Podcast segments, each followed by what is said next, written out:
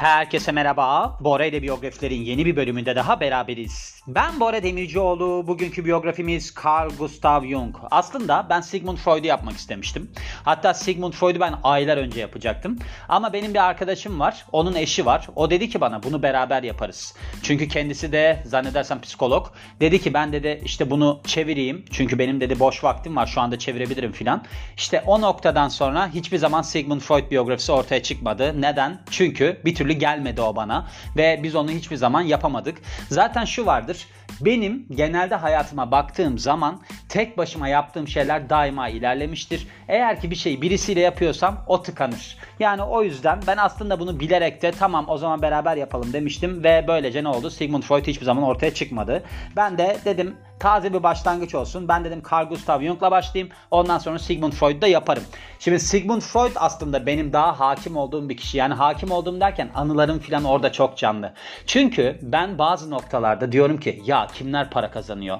Mesela Sigmund Freud'la alakalı bir anım var. Ben bir şirkette spor salonu yönetirdim. Oraya böyle spora gelen insanlar vardı ve şirketlerde zannedersem hala da var. Mesela siz üniversite mezunuysanız işte belli bir maaş alıyorsunuz. Master'ınız varsa biraz daha maaşınız artıyor. Bu master olup daha aslında yüksek maaş alan kişilerden bir tanesine Sigmund Freud'la ilgili bir şey söylediğimde bana demişti ki Sigmund Freud kim? Ben demiştim ki Sigmund Freud tanımıyor musun? O da hayır filan demişti. Sonra başka birisi gelmişti o sırada spor salonuna. Demiştim ki sen tanıyor musun? Hayır demişti tanımıyorum.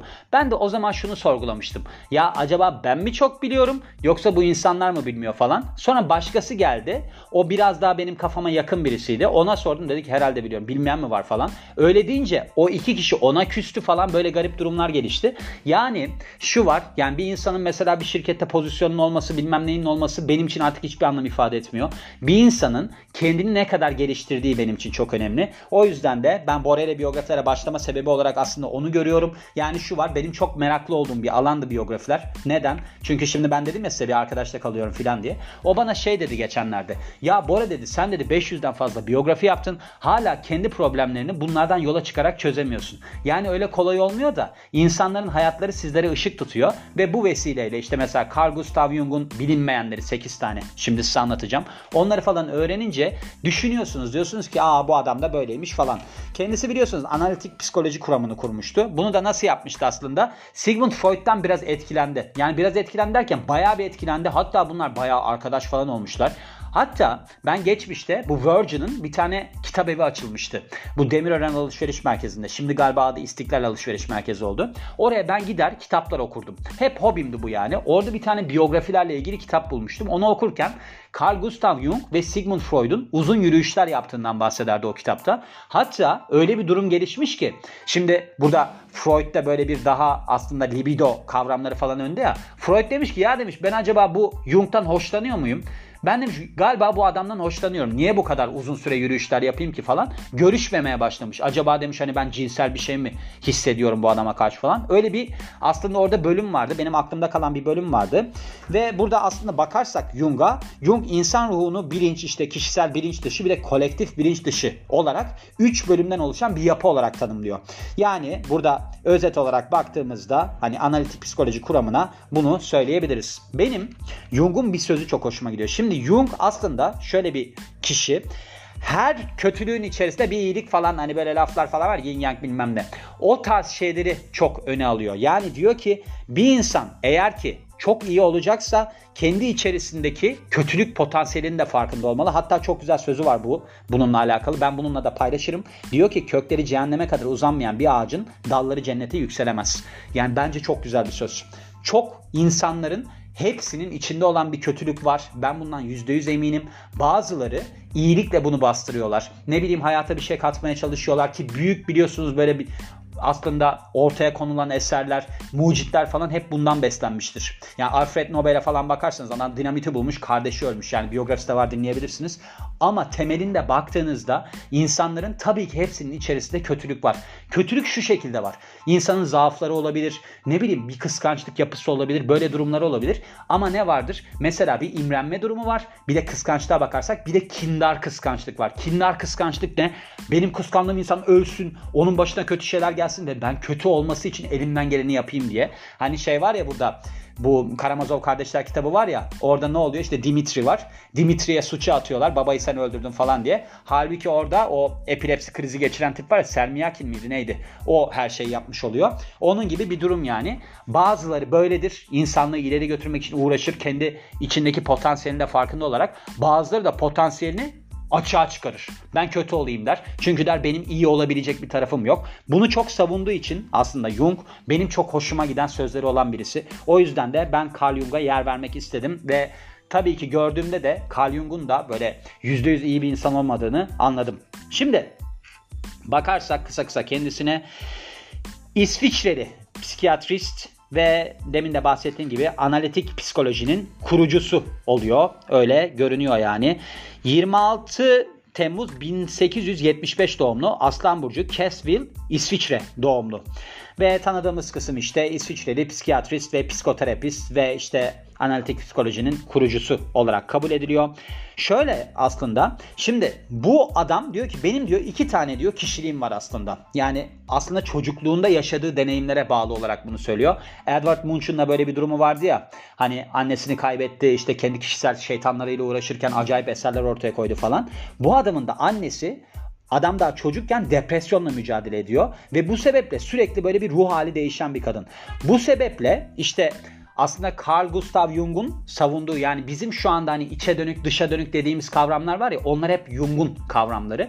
O da nerede gelişiyor? Bu yaşadığı sorunlar sebebiyle diyor ki ya diyor ben diyor annemden gelen durumlar sebebiyle bir de babamdan durum gelen durumlar sebebiyle bu hale geldim. Yani karakterim böyle şekillendi. Şimdi babası bu adamın mesela din adamı aslında. Ve Freud'la, Sigmund Freud'la bir çatışmaları başlıyor. Zaten 1912 yılında yollara ayrılıyor. 1905'te tanışıyorlar galiba. 1912'de yollara ayrılıyor.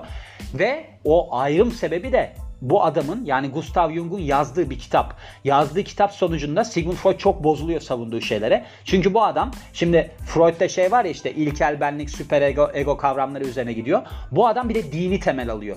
Tamam diyor bunlar vardır ama bir de din de vardır işin içerisinde. Şimdi din kavramını işin içine katınca Sigmund Freud buna çok bozuluyor. Çünkü Sigmund Freud hiç dine falan inanan birisi değil. Onun içinde böyle bir aslında tartışmalar oluyor.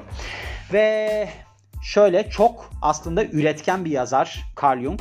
20'den fazla ciltlik eser yayınlamış hayatı boyunca. UFO'larla ilgili bir kitabı bile var. Öyle bir şey bile yazmış ama bu şey değil böyle hani UFO'lar kaçırdı, UFO'lar işte ben gördüm falan gibi bir şey değil. Daha böyle bir derine iniyor bu konuda. Birazdan bahsedeceğim zaten de. Derine iniyor diyor ki yani bir insanın zihni neden bunlara inanır? Yani bunlarla alakalı neden eğlence sağlar kendisine? Hani bunun derinliğine iniyor. Neden bunu yaptığına dair bir derinliğine iniyor. Ve bakıyoruz başka bir şey varmış diye işte Sigmund Freud'la çok yakın bir ilişkisi olduğundan bahsediyor. Birkaç tane konferansa beraber aslında katıldıklarından bahsediyor. Ve boyu 1.85 yani bayağı uzunmuş boyu. İdeal erkek boyu 5 santimle geçiyor ama böyle. Bu adamın çok acayip bir kadın düşkünlüğü durumu varmış bu arada. Ondan da biraz bahsedeceğim. Birazdan bahsedeceğim biraz bahsedeceğim değil. Ve şöyle bakalım kendisinin çocukluk yıllarında neler olmuş. Şimdi bu adam yani Gustav Jung anne babasının ikinci çocuğu olarak dünyaya geliyor ancak hayatta kalan tek oğlu oluyor. Bir de kendisinden küçük kız kardeş varmış. Adı da Johanna Gertrud. Babası da dediğim gibi demin din adamı. Annesinin son derece eksantrik ve böyle tuhaf bir kişiliği var. Depresyon atakları geçiriyor. Ve bu sebeple de işte mesela diyor ki benim diyor geceleri diyor bir ziyaret durumum var. Beni diyor ruhlar ziyaret ediyor diyor annesi ve annesiyle alakalı da ilişkisi her zaman gergin. Neden? Çünkü annesinin psikolojik sorunları var. Bakın yani benim de böyle durumlarım çok vardır. Yani psikolojik sorunlar olarak mı nitelendirmeliyim bilmiyorum ama modu değişen birisiyim. Yani çok böyle değişken bir yapım var. Onun için bazı durumlarda geri çekilirim ben. Şimdi annesiyle olan ilişkide tabii ki bu durum ortaya çıkamamış. Neden ortaya çıkamamış? E, anneyle oğlu yani. Anneyle oğlu böyle ayrı mı kalacak? Olamıyor. O yüzden bazı durumlarda bazı şeyler mecburi oluyor. Onu anladım yani. Ve işte böyle bir gergin ilişkisi olduğu için genel olarak kadınlara yaklaşım da değiştiriyor. Annesiyle olan ilişkisi hayatı boyunca kadınlar olan ilişkisini değiştiriyor. Öyle söyleyelim. Pek çok kişisel sorunla mücadele ediyor çocukluk yıllarında ve demiş ki işte başında da bahsettiğim gibi benim iki tane kişiliğim var. Bunlardan bir tanesi modern bir İsviçre vatandaşı, bir tanesi ise 18. yüzyıldaki bir kişi. Böyle bir kendine alter ego geliştirmiş denilebiliyor bir denilebilir. Bir de 12 yaşındayken okul arkadaşı yani sınıf arkadaşı bu adamı yere doğru itiyor. Böyle güçlüce itiyor ve bunun sonucunda da acayip bir bayılma nöbetleri geçirmeye başlıyor. Hatta bunun sonucunda okula da gitmiyor. Ben diyor okula gitmek istemiyorum, evde kalmak istiyorum. O yüzden birkaç ayını evde geçiriyor. Ancak devamında ben diyor okumak istiyorum. O yüzden okula geri döneyim. Ve 1895 yılında Basel Üniversitesi'ne kaydoluyor, tıp okuyor ve 1900 yılında buradan mezun oluyor. İşte devamında işte şey yapmaya başlıyor. Eğitimler falan vermeye başlıyor. Bunları ben geçeyim. Bunlar biraz sıkıcı olabilir çünkü şeye geleyim. 8 tane gerçek yani kendisiyle alakalı. Demin de bahsetmiştim. Birinci olarak bunu da Mental Floss'tan çeviriyorum. Şu anda çocukken son derece yalnız. Neden yalnız? Çünkü aslında daha 3 yaşındayken bu adam Carl Jung annesi akıl hastanesine yatırılıyor ve işte devamında da hani şöyle bir durum geliştiriyor. Ben diyor hem babamın karakterini aldım hem de annemin karakterini aldım. Bunlarla mücadele etmek zorundayım. Psikolojideki kompleks teorinin kurucularından bir tanesi. Şimdi şöyle bir durum var. Pek çok aslında bu kompleks tanımını içeren çalışması var bu adamın. İşte demin de bahsettiğim gibi benim anne kompleksim var ve baba kompleksim var ve bunları ben aslında ruhumda birleştiriyorum. İlginç bir şekilde bu adam böyle ruhani şeylerle falan da uğraşmış ki Sigmund Freud'un takipçileri bu konuda son derece eleştiriyor Carl Jung'u. Neden? Çünkü bu adam mesela egzotik yoga ile uğraşıyor, simya ile uğraşıyor, cadılık, büyücülük gibi şeylerle uğraşıyor. Yani demiş ki bununla alakalı olarak aslında burada kolektif bir bilinç var. Yani kolektif bilinç dışı denilen bir kavram var ya bunun. Kolektif bilinç miydi? Kolektif bilinç dışı mıydı? Yani böyle bir birkaç yerde şey olarak söylüyor da kolektif bilinç dışı olarak geçeyim şu anda. Öyle olarak hatırlıyorum ben. İşte diyor ki yani buna aslında inanan insanlar hani büyücülüğe falan inanan insanlar bu kolektif bilinç dışı kavramına da yakınlar. Çünkü kolektif bilinç dışı ne? Kolektif bilinç dışı toplu olarak bir insanın yani bir böyle bir ne bileyim kabile, bir kuşaktan kuşağa geçmiş bir şeyin insanların zihnine yerleşmesi. Bunlar buna inanıyorlarsa demek ki böyle bir durum var. Benim bunu araştırmam lazım diyor ve bunu araştırmaya başlıyor. O yüzden baktığınızda yani bu adamın biraz da değişik şeylere ilgisi var. Yani tamam tıp eğitimi almış ama tıp dışı yöntemler nasıl gelişiyor? Bence çok da doğru bir şey bu arada. Neden doğru bir şey? Çünkü bir şeyde eğer ki siz saplanıp kalırsanız e başka insanların inandığı şeyler var. Şimdi ben antrenörüm normalde. Şimdi ben şeyleri izliyorum. Bu enerji videoları, reikiler bilmem neler. Şimdi onları izlediğim zaman diyorum ki ya bu görünmeyen şeye insanlar nasıl inanmışlar? E şimdi ama bu da çözümlenebilmiş bir şey değil. Evet bazılarında da gerçekten fayda gördüğü söyleniliyor. Mesela 2. Dünya Savaşı'nda Reiki'nin kullanıldığı söyleniyor. E yani bu kadar alakasız bir şey olsa belki de hani kullanılmazdı diye düşünüyorum. Bir yandan da şunu düşünüyorum. Belki o zamanki şartlar çok düşüktü. Hastane ortamları falan çok kötüydü. İnsanları bir şekilde ayakta tutmak, toplumsal böyle bir ayaklanmanın önüne geçmek için bir şey yapıyorlardı. Ama bunları araştırmak lazım. Ben sürekli bunları okuyorum. Mesela benim Besin Piramidi diye başka bir podcast'im daha var. Orada ben Reiki falan inceledim. Hatta gittim ben kademe eğitimlerine bile katıldım. Hani anlamak için. Bence bunun olması gerekiyor. Ben böyle düşünüyorum en azından. Bir de zaten bu adamın şey kavramı var. Yani bu simya hani belli maddelerden insanların altın yapma durumu ya simyacı denilen şey bu ya. Bu adam da mesela işte ruhun aslında böyle bir altın haline getirilmesini savunuyor. Bu bu kavramı böyle bir metafor olarak kullanıyor. O yüzden de olabilir yani. Freud'la aralarının açıldığından bahsediyor burada. Demin de bahsetmiştim. 1905 diye hatırlıyordum ben. 1907 ile 1912 yılları arasında 5 yıllık aslında son derece verimli bir çalışmalar oluyor Sigmund Freud'la. Ancak bir kitap yayınladıktan sonra ki bu da Psychology of the Unconscious'mış kitabın adı. Freud'un teorileriyle çeliştiği için araları açılıyor. Ve Freud öyle bir sinirleniyor ki bu kitaba. Diyor ki ben diyor seninle ilişkimi kesiyorum ve hatta böyle bir toplumun da bu kavrama karşı yani kendisinin savunduğu şeylere karşı karşı olmasını savunuyor. Freud diyor ki yani böyle bir çevrelerce yani psikoanalitik community'de siz diyor bu adamla diyor konuşmayın. Öyle diyebilirim yani. Ancak yine de Carl Jung çalışmalarına devam ediyor son derece kronik bir çapkın öyle bahsediyor. Yani kronik womanizer olarak geçiyor. Şimdi doktor hasta ilişkisinin sınırlarını aşıyor bu adam. Böyle enteresan bir durumu var ki bunu yaptığında Emma Rauschenbach'la evli. Bu kadın da son derece zengin bir adamın kızıymış. Yani bunu da araştırdım. Bu, yani bu kadın çok zengin bir kadın. Öyle diyebiliriz. Ve 1903 yılında evleniyorlar. 5 tane çocukları olmasına rağmen çiftin bu adam çapkınlıklarına ara vermiyor.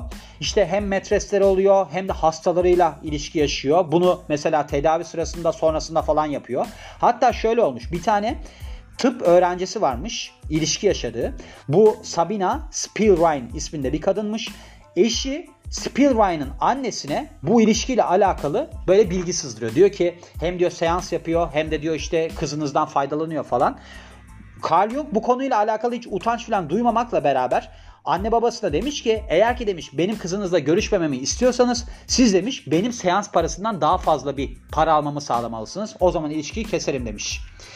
Şöyle bir aslında şey yapıyor. Ne derler? Günlük yazıyor ve bu günlükte 10 yıllar boyunca saklanıyor ailesi tarafından. Hatta 2009 yılında yayınlanmış ilk olarak. Çünkü 1961 yılında ölüyor Carl Jung. Ailesi bunu reddediyor. Burada ismi de Red Book'muş. Bu kitabın işte düşünceleriyle alakalı olarak, teorileriyle alakalı olarak şeylerden bahsediyormuş. Hatta kendisinin halüsinasyonlarıyla alakalı şeylerine de yer veren bir aslında günlükmüş. Bir de şöyle deniliyor. Kendisinin öğrencileri işte yakın çevresi tarafından Carl Jung delilikle dans eder. Yani flört eden bir hali vardı. Bu adam normal bir adam değildi. Zaten kendisi de diyor ya benim iki tane kişiliğim var falan diye. Zaten normal adamdan da bir şey çıkmaz da. Onu da söylemem lazım. Onun için böyle bir günlüğünü de saklamışlar. Gördüğünüz gibi 2009'da yayınlanmış. Atsız alkolikler diye bir böyle bir gruplar falan var ya. Onun teşvikini sağlayan kişi olarak görülüyor Carl Jung. Şöyle şimdi bu duruma şöyle vesile oluyor. 1930 yıllarının başlarında bir tane adam geliyor kendisine. Rowland H adında ve diyor ki benim aşırı derecede içki içme problemim var. Jung da bunun böyle bir hani davranışsal değişimden çok bir spiritüel değişime gerek olduğuna karar veriyor. Yani bu şeyden içki bağımlılığından kurtulmasını spiritüel bir şeye bağlıyor ve bu yüzden de şey diyor sen diyor Oxford grubu var onlara katıl. Bunlar da böyle bir Amerika'daki dini bir hareketmiş. Böyle popüler bir dini hareketmiş. Burada işte kendilerini değerlendirme içeriyor bu The Oxford Group denilen şey. Ve işte hani hareketlerini düzeltme içeriyor. Ama dini bir topluluk yani. Ve burada Rowland Bill W isminde birisine şey öneriyor. Bu metodu öneriyor. Sen de diyor ona katılabilirsin falan ki bu adam da aslında tıbbi yöntemlerle alkolizminden kurtulmaya çalışıyor. Tüm bunların sonucunda Bill W. atsız alkolikler grubunu kurmuş. Yani oluşumunu başlatan kişi olmuş.